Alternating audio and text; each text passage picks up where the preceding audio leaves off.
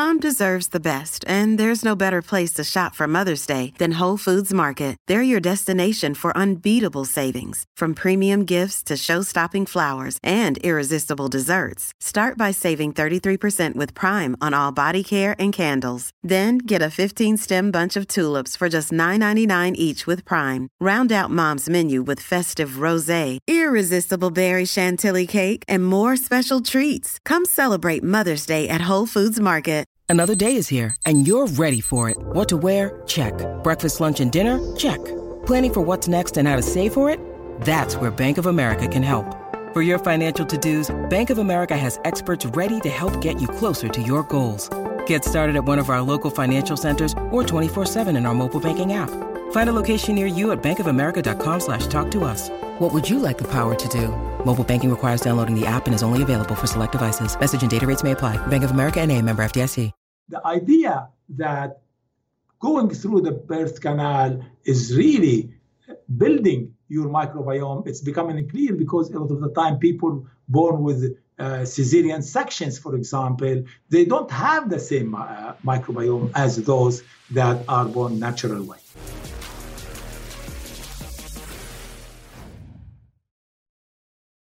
Hey everybody, welcome to Health Theory. Today's guest is Dr. Mahmoud Ghannoum, considered one of the world's leading experts on the microbiome. He's published an astounding 400 scientific papers and has been cited by more than 20,000 different papers and other scientists.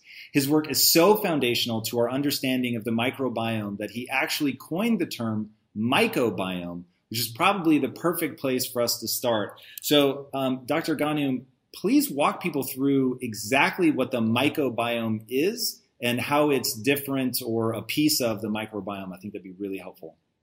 Great. First uh, of all, I'd like to thank you for having me. It's a great pleasure.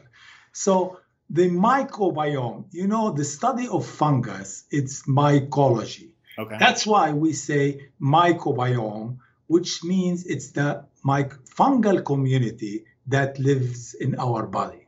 We know that we have microbes in our skin, in our gut, in our mouth, all over our body.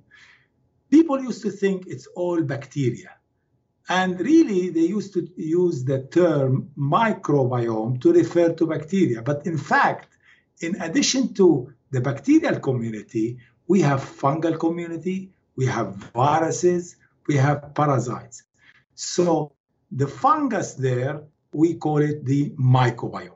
Yeah, this is something you don't hear a lot of people talk about, but you've got um, obviously um, microbes, you've got fungi, you've got um, phages, which I know virtually nothing about, and you've got viruses, um, which sound bad. So it'd be really interesting to to begin to understand um, what role each of them play, how they're working in harmony, and then obviously we'll get into dysbiosis, where it all goes wrong, and then it'd be great to talk about how we you know, get ourselves into an ideal state. Yeah. I think you bring really very important point because people sometimes think that these microbes living in our gut, they live alone. In fact, they are like in a sandbox where kids come together and they start to play. So that's exactly what happens between bacteria and fungus. They come work together to our good or our bad. When they are in harmony, we have good health. While if they become fighting together in a way, then you have a number of health issues and conditions. So, in a way, we need to look at the microbiome as totality because all of these organisms, like a garden, they live together there and they interact. And as I mentioned, when they are in a good uh, good friendship, good you can get along with people, you help us, and if not, we are in trouble. Yeah. So seven ish years ago, let's say, I didn't I didn't even know the word microbiome. I had never heard of it. I had no sense um, of what it was. And then my wife went through a very profound um, state of dysbiosis. Of course, we didn't know what it was. We didn't know it was dysbiosis. It was really crazy. And through all of this, um, it was really hard to wrap my head around what's going on. And I think that uh, an analogy perhaps that will help people enter this is once you realize that a forest, like a real forest, is Sure. below the ground communicating and sharing resources and withholding resources, treating their own offspring one way, um, responding to something maybe a far afield in the forest, um, like a, a fungal overgrowth or something, by sending sort of toxins that way. When I started hearing about that, it's easy for me to understand it at that macro level where I can imagine the root system, I can imagine the biology of it, if that makes sense. And when I started thinking about, okay, in our gut, it's happening at, at a microscopic level, but is the analogy of the forest communicating under the soil, is that pretty accurate for what's going on in our gut? I really like that analogy. I try to sometimes use the garden in our uh, backyard, but it's exactly the same because if you think about it, as you said, we see that bacteria and fungus they help the roots of a of a plant, which really allows it to ca- to have more nutrients and make it grow and give us all the shade we need. Okay, so so that's the same exactly what happened in our gut these organisms they work together.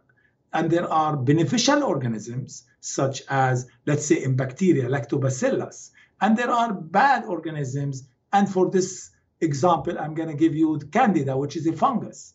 The good thing about lactobacillus it keeps candida under control okay? So that's why what we would like to do in the garden or in the forest for that matter is try to encourage the growth of the good microbes and try to inhibit the bad microbes. Otherwise, we'll start to have rust and smut and other plant diseases which you see in the forest. All right, so I want to keep going with this analogy because one thing I found in my life is once I can imagine the process, the biology of it, I can begin to make far wiser choices because I understand the, the chain of cause and effect. So I'd really like to understand better um, at a simplified level, if you had to assign percentages when we're digesting food, how much of it is the body itself is producing enzymes or whatever, and how much of it is the um, the garden or the forest of our uh, bacteria, uh, fungi, phages, viruses, like that interplay, they're working together. So that um, if I had to just swing a guess, I would say we're probably in like a an 80-20 or a 90-10 split where your body's doing really very little and then the the garden is doing the rest. Is that pretty accurate? You know, in a way, it depends of what you on what you are defining. If we are talking about, let's say, we eat something, okay, such as sugar, for example, our body tries to break it down and this sort of thing. However, the microbes, such as fungus, start to use it and overgrow. But really, when you think about it, what's nice about the bacteria and the fungus in our body is that, let's say we t- you eat a fiber, because I always like to uh, encourage the growth of good uh, bacteria and they love fiber and they break it down. Our body does not break it down. So it goes through our intestine down to the large intestine and then start breaking it down. And what they do, they produce these metabolites. I'll give you an example. Short chain fatty acids. It's basically fatty acids with short uh, chains, as it says, you know. And those have been shown to play very important role in supporting our immunity, for example. Also, by breaking down this, this food and producing some of these metabolites, there are a, a large number, as you can imagine, of uh, products are produced. You know, they also can communicate with our brain. Remember, bacteria also can produce vitamins. So, in a way, we have a factory of chemical factory, in fact, where we produce all these compounds. Some of them will affect our immune system. Some of them will help our nutrition, like vitamins. Obviously, this is good a nutrient. Now, if we look at these organisms, when they are in harmony, they really are doing good stuff together. Okay, and let me give you an example about this. For when we eat a complex carb, let's say, Candida breaks it down, and then what it gives, it gives a byproduct and this byproduct is used by bacteria to produce other byproducts, which can it's really complete the circle where Candida can use. So they work together to for their benefit and also our benefit when they are good guys. Yeah, that that to me really begins to clarify why it's so important to um, get that harmony right between the different elements of the microbiome. Because once you understand that what you're really uptaking into the body is the byproduct of them their balance, right? So who's in there? So if one guy is producing something that is not helpful for us and the other species is producing vitamins, for instance, it's like, okay, well, clearly, if I have bad producer over here and he's proliferating, and I've got my vitamin producer over here and they don't exist, then, or they're, you know, greatly diminished through whatever, high stress, um, antibiotic use, you know, whatever, yeah. bad diet, whatever the case may be, then it's like, well, the metabolites that are being produced by the chemical factory, like you were talking about, they're producing the wrong thing. And so now I'm getting sick. Now I'm fatigued. Now I have mood disorder. And a lot of what's being produced is um, what I've heard referred to as a signaling molecule. So it, in understanding all of that, for me, it was like, okay, now I can picture why I need to eat certain things, why I need to avoid certain things, because it comes down to what is the the forest or the garden, what is it communicating? So if it's creating not just building blocks, it's also creating communication elements that say do this, do that, turn this on, turn that off. It's like, whoa, this becomes a very complicated um, symphony. Exactly. I think you bring out a very important point, which is the communication. Before, we always thought that our brain tells us what to do now, with the microbiome, we know there is bidirectional communication. It's two-way street here. Our brain can tell our gut, but our gut also can tell our brain, and where they influence each other. Okay, so in a way, that's what's happening. It's not only just producing, as you say, product. It's the signaling which you mentioned. There are, of course, some ways uh, where we have cytokines, which some of the immune um, uh, elements, like anti-inflammatory cytokines, they are substances that can either be anti-inflammatory, which means they help our body to fight inflammation, and some of them, when, for example, an organism that produces IL-6 or interleukin-6, this is a bad cytokine because it's associated a lot of the time with inflammation what I would like to have in my body, I want to feed the good microbes so that they grow and they produce effect on our immune system so that we have more anti-inflammatory cytokines. I don't want to have something like, for example, some organism that can produce, I mentioned, remember, uh, interleukin 6, which is a bad guy, because when this happens, it could affect our brain. We'll start to producing more cortisol also. And of course, having more cortisol, we're going to have more depression, for example. So it's really, I like your view is that it's a complex. It is not a simple way. It's like biology. Biology is always complex. You know? Yeah. So um, let's start at at birth. You've gotten into some really interesting stuff around um, autism so I encountered not too long ago the idea that the, the microbiome begins to get populated at birth by going through the vaginal canal, and that becomes sort of the, the seeding of this garden. One, I'd love to understand what the research is showing about autism and its link to the microbiome. And then also, what is that chain of events? How do we go from when we're a fetus, is there any microbiome, or is it literally zero? And then it becomes populated um, as you go through the vaginal canal? How does that work? Yeah, I think before we used to be to think it's zero, but now there are studies to show no, even when you are there, there is some microbes, and obviously it is not a mature microbiome. You know what I mean?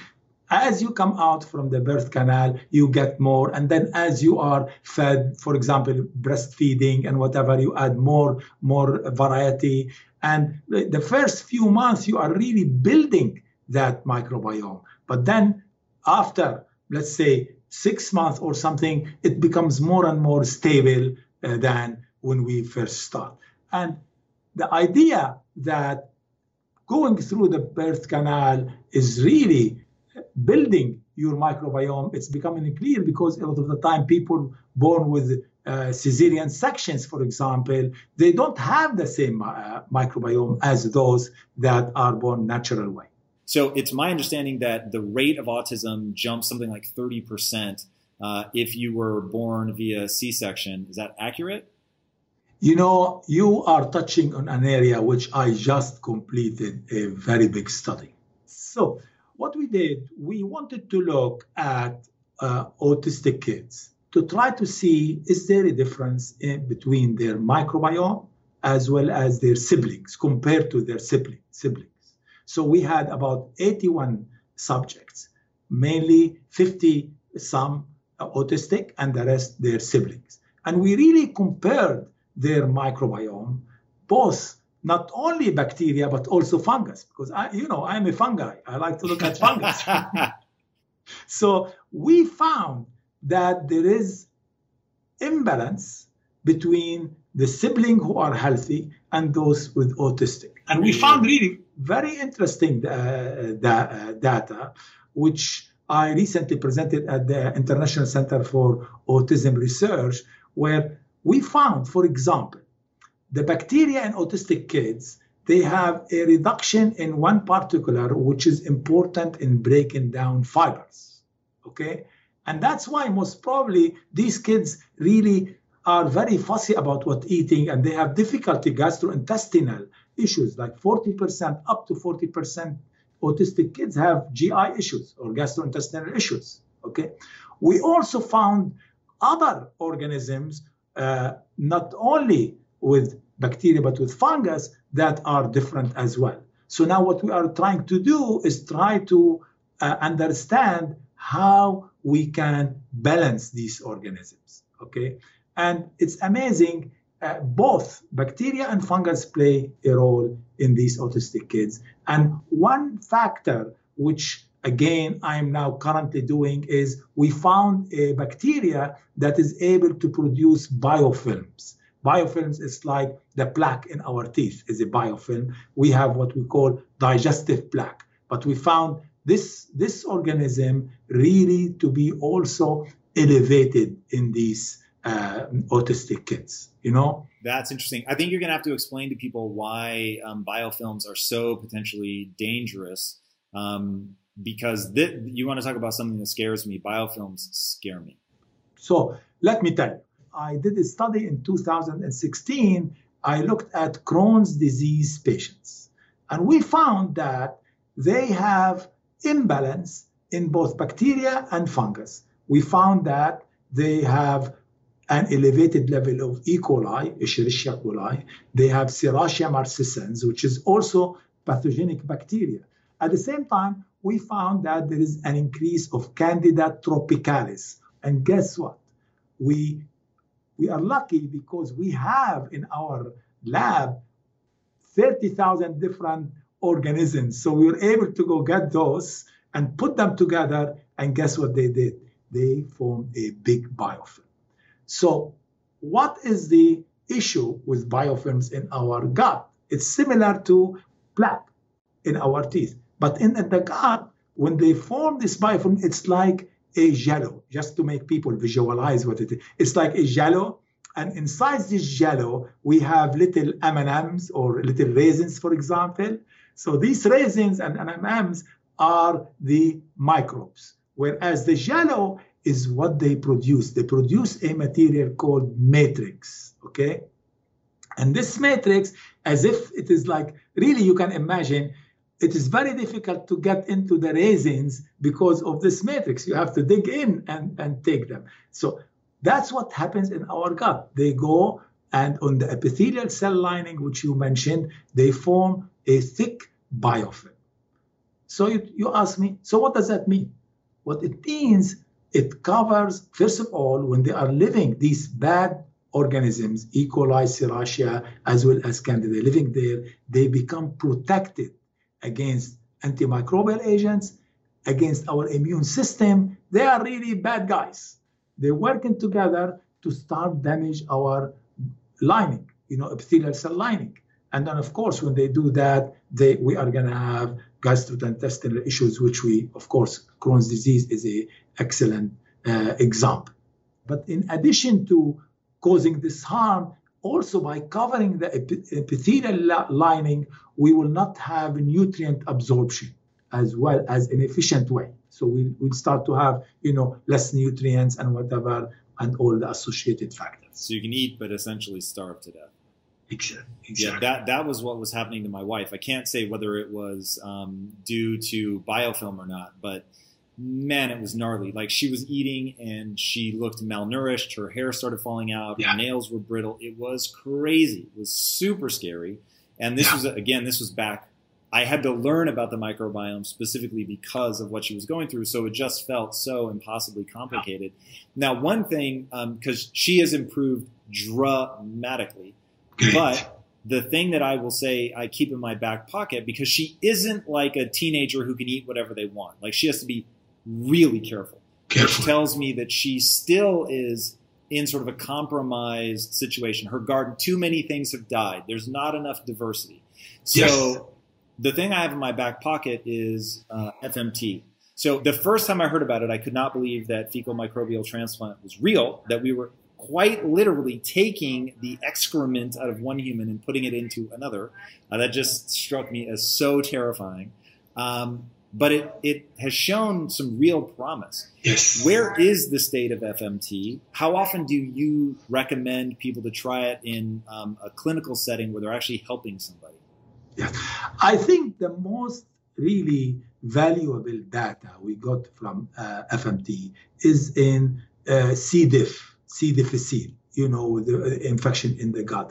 And it was amazing. The first time I was in a meeting, scientific meeting, I was listening to a professor from University of Virginia, and he talked about he did 76 pa- uh, patients. He transferred them with fecal transplant from donors who are healthy, and lo and behold, they had huge success. You know, so to me, that was really a good proof that by getting the right microbiome, you are gonna get rid of those uh, issues.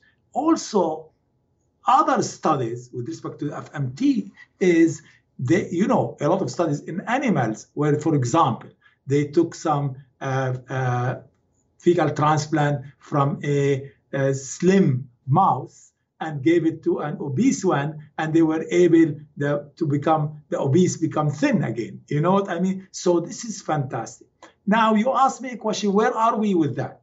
And now the trend is can we get a subset of organisms that we know, like, like probiotic type of organisms, that we know they are to rebalance our gut and help us? And I would say in the coming few years, that will be more the trend than the FMT.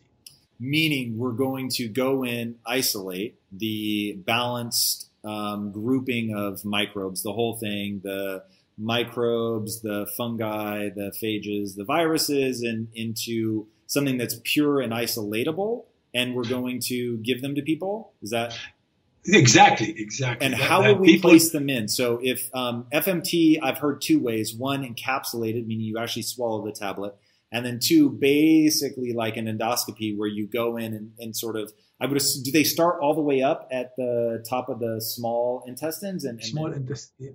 Yeah, uh, yeah what I think is going to happen is a capsule form. But it's not going to have all the organisms that they are going to uh, that we find in, in somebody who is healthy.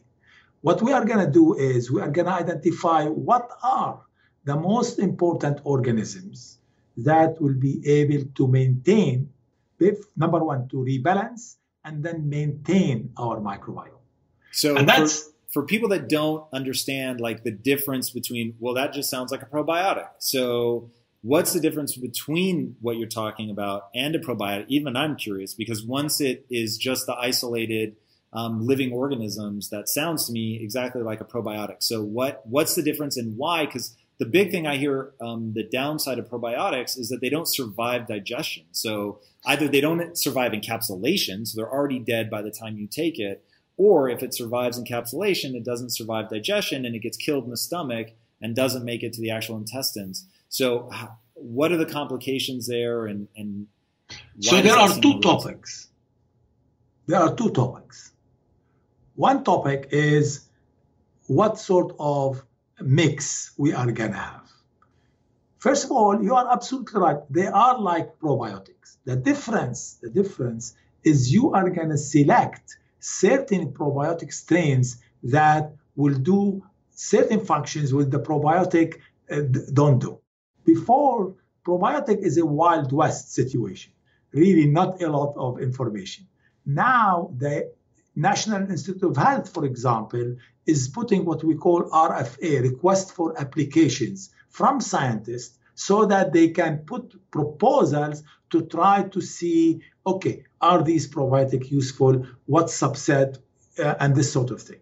So I think we are going to see a better refinement, even though they will be, after all, we call them probiotic, but they are going to be selected uh, strains that have that will help us in certain ways. Like for example, I told you in autistic kids, if they don't break fiber, I don't want to take any old probiotic. I want a probiotic that is able to, like a strain that I would show that it's going to break this fiber. So it's going to be so personalized. It means personalized and more targeted to a, a given situation. That is very interesting. So now let's talk about what would make up that targeting. So my wife's microbiome is just decimated. So what would you give her? Would you give it based on the fact that she's Mediterranean or what? Because you've said that people break into basically three camps. Healthy people fall into three types of microbiomes. It isn't it isn't just every person is completely individualized. There is individuality,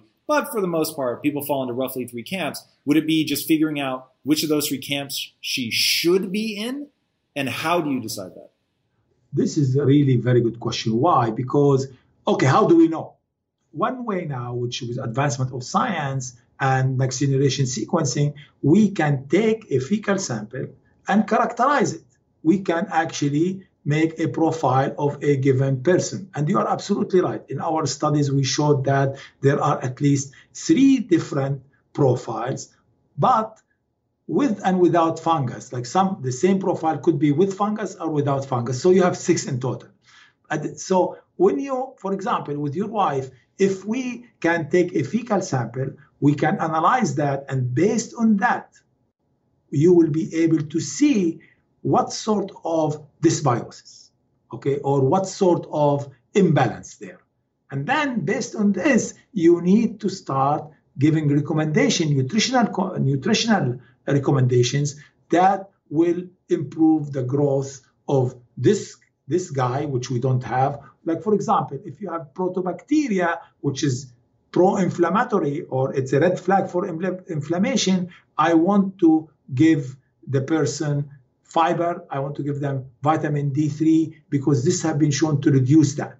So you'll start to make, as you say, personalized approaches to the uh, to rebalance your gut. So I want to um, go a little deeper on the timeline for the actual personalized um, sort of probiotic 2.0 or 3.0.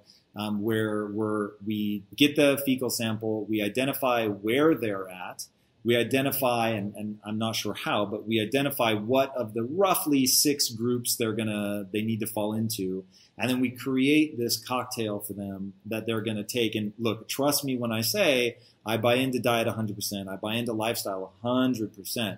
Um, but you've talked about the fact that diet and lifestyle is a change measured in months or even years. Whereas the microbiome, the fungi, can be adjusted in 24 hours. And I'm also hopeful that with this cocktail that you're talking about, what, what we'll call probiotics 2.0, um, is faster, right? But I really want to understand are we are we 10 years away from probiotics 2.0 are we 10 months away i don't think it's 10 months away but i don't think it's going to be 10 years i really believe within the uh, five year period, we should be able to get more. Look, if you think about the, our understanding of the microbiome, it's just been maybe just over 10 years, 10, 15 years. Okay. So the first stage, we just wanted to understand what is there. now we know also they cause issues.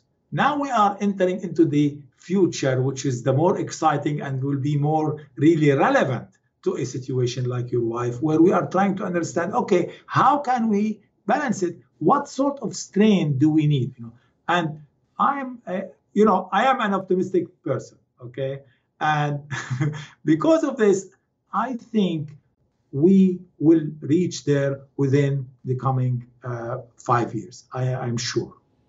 So, going back to the hot button issue of autism, uh, let's talk about is anybody doing um, human experimentation with autism and FMT? And if so, what are the results?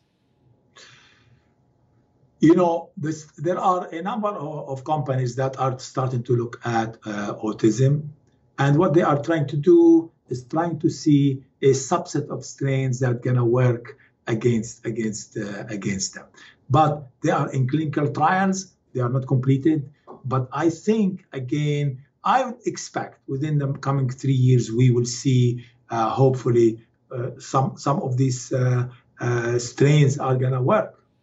And when you say work, do you think that you can have a, a partial reduction in symptoms, a total reversal of symptoms? Do you have to catch it by a certain age, or does the brain actually develop differently? Um, what do you think that looks like? I think, like for me, where I am going with autism, I can tell you because I've been thinking, okay, how can we do a clinical trial so that at the end of it we learn something which can help these kids? And I would like to focus on the gastrointestinal issues. What issues they have. They have constipation, they have bloating. They have... Can we find a set of organisms that are able gonna help them? Number one, digest the food better. Number two, rebalance the gut. Okay. And what I would like to do, I like two things to do. Number one, I really hope we can get a strain that is able to break down fiber. Also, I hope that we have a, a sub, it's not going to be one, most probably a handful, not, not too many as well, uh, which can uh, help them with respect to their digestive symptoms. So it, it has to work this way. Otherwise, it's really not, not worth it. Has anybody looked at? Um, so obviously, the microbiome is wildly involved in neurotransmitters. Um, has anybody looked at autism and the neurotransmitters? So, if there's a correlation or causation between the inability to break down fiber and neurotransmitters, like I know that um, short chain fatty acids, for instance, if, if I'm understanding correctly, certainly lower inflammation, which can have tremendous impact on mood. Um, so, have people looked at neurotransmitters in autism and, and tried to link that to the microbiome? You know, in autism, it's not as advanced, but I can tell you in Crohn's disease patients, people are looking at it.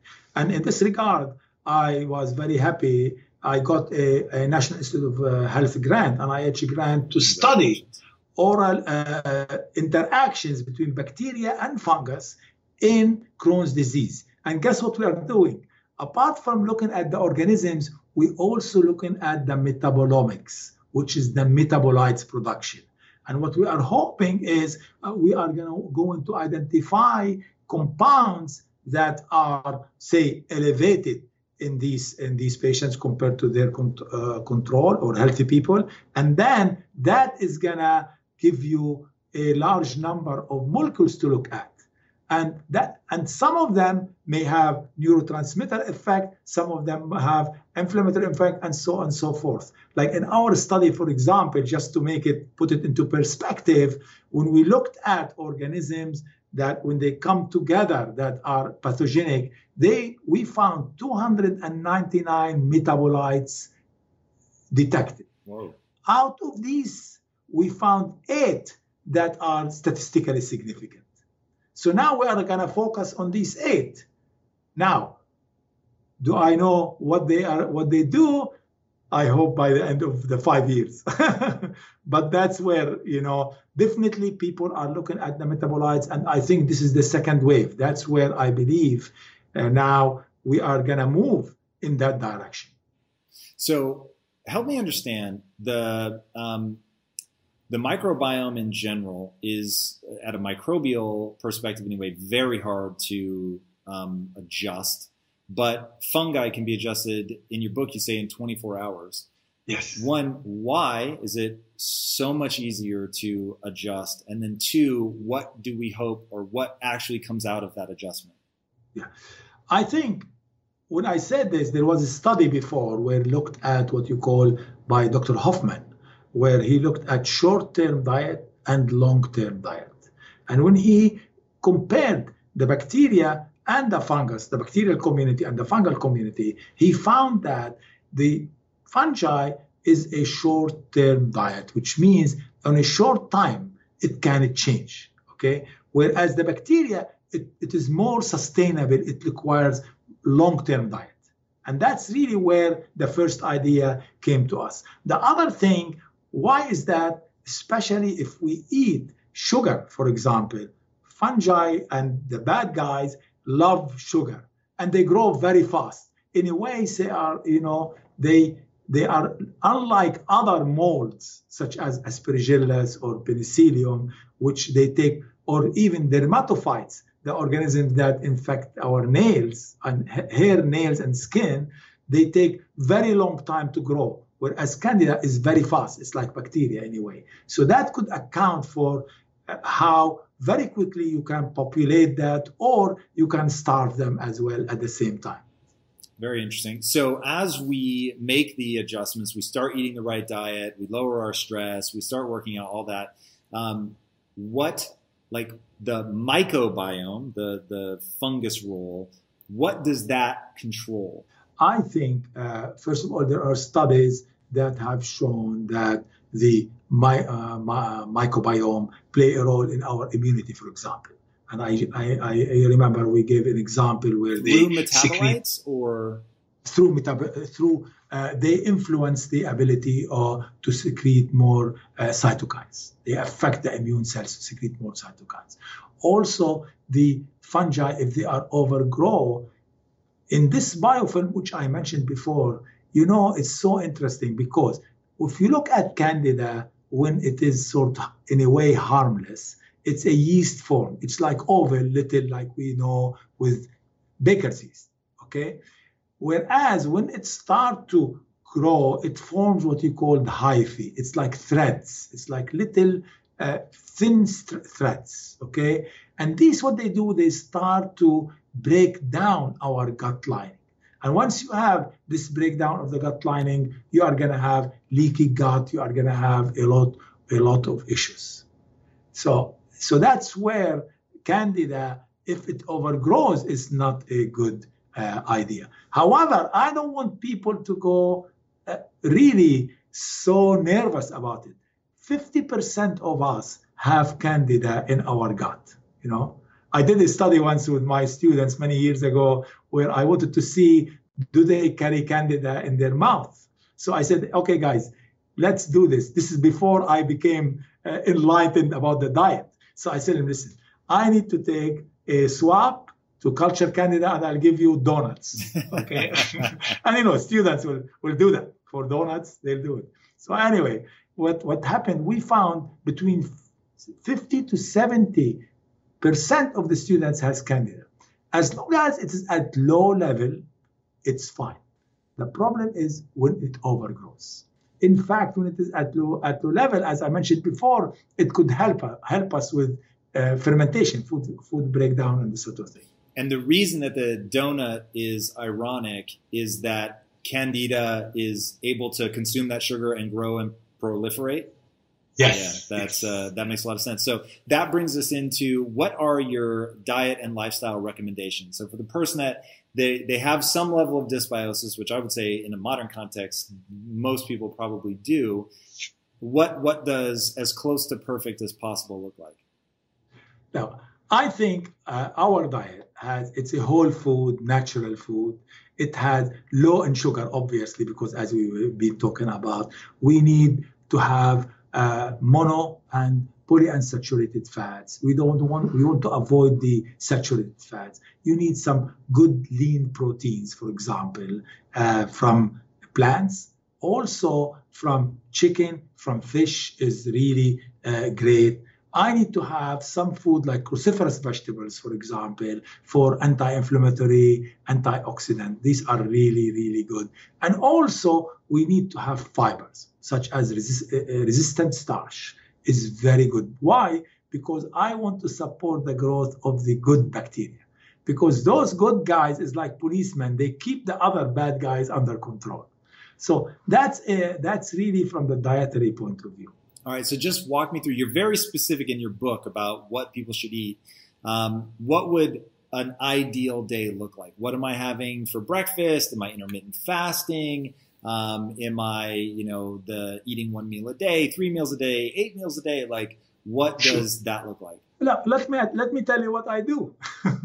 I really uh, now uh, in the morning, for example, I like oatmeal very much. I love uh, a little bit of honey, not too much because of the sugar, but it's okay.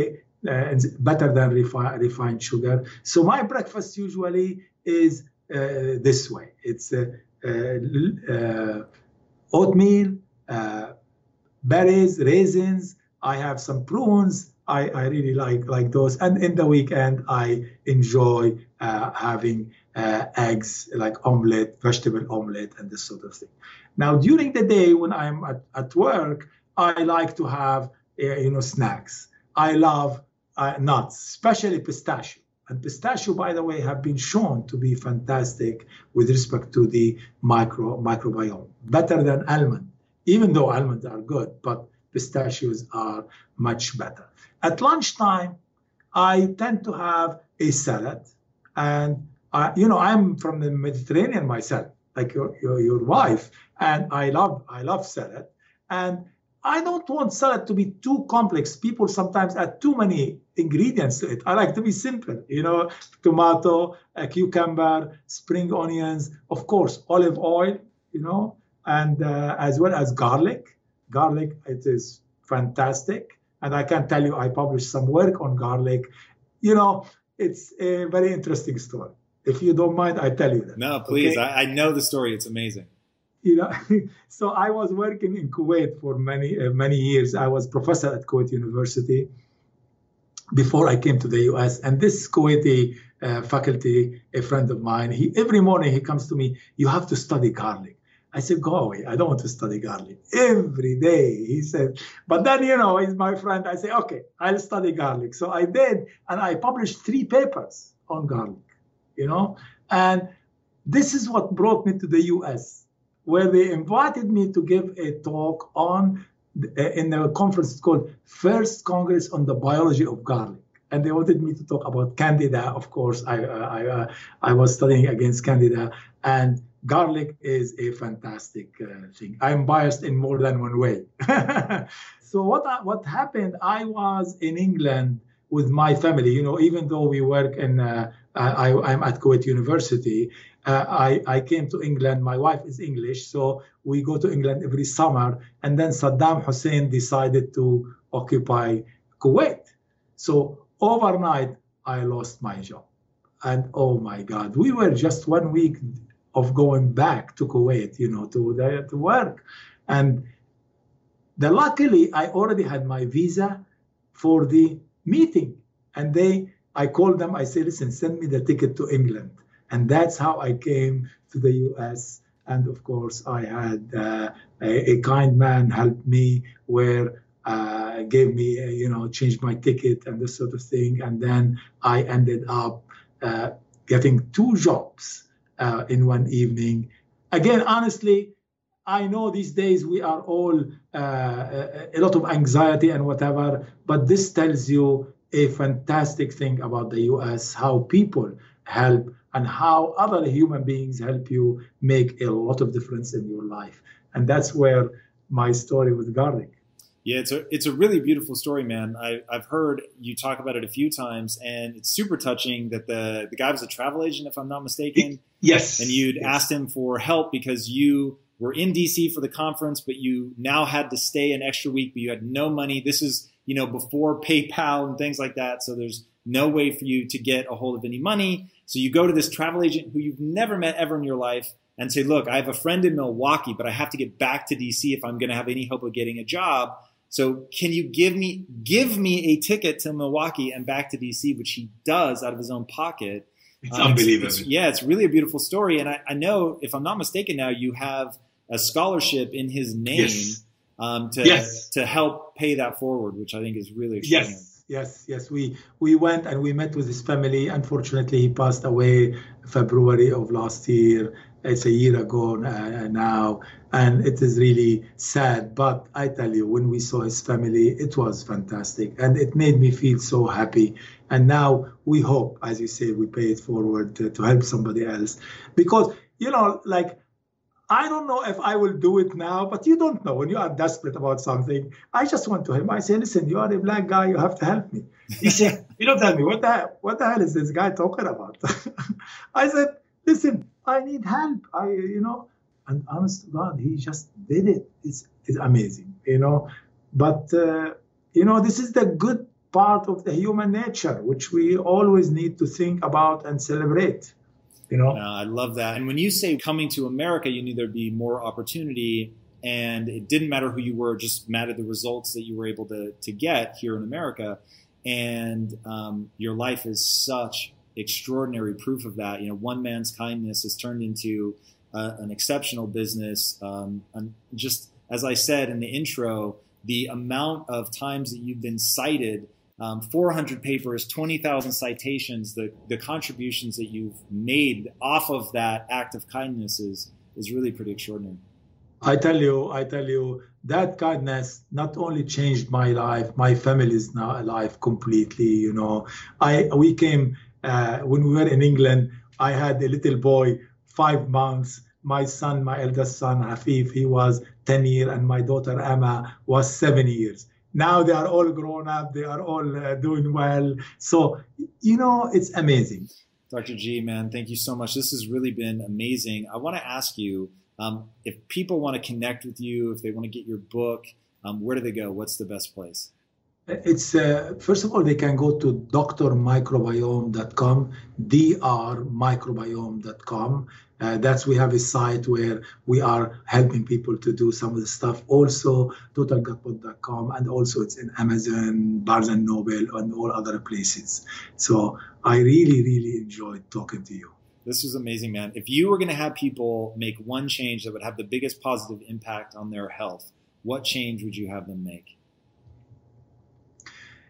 You know, I really would try, try, like to cut some of processed food if you can cut some of the processed food because that's where a lot of the food that can help the pro-inflammatory bacteria grow in our gut. So just veer a little bit to more natural food eat you know as i mentioned i am from mediterranean eat some uh, vegetables eat fruits and fish my friend is fantastic amazing dr g thank you guys so much thank you so much and guys man, check him out. He's amazing. There's a reason he's been cited as much as he's been cited. Uh, just an extraordinary thinker who's doing amazing research. Definitely somebody to watch. If you haven't already, be sure to subscribe. And until next time, my friends, be legendary. Take care.